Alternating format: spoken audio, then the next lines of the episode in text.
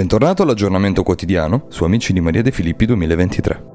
Sono Riccardo Di Vigiano e ti do il benvenuto a TG Kiwi, il posto a portata di cuffia dove rimanere sempre aggiornato su ciò che di nuovo imperdibile i mondi della musica e del cinema hanno da offrirci.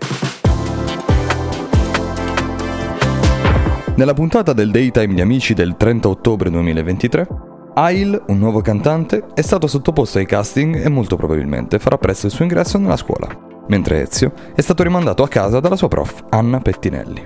AYLE ha cominciato a fare musica molto presto, diventando nel tempo un polistrumentista del conservatorio. Il suo pop contaminato da chitarre sporche e barre rap lo porterà a firmare un contratto con Carosello Records, con cui pubblica nel 2023 il suo singolo d'esordio.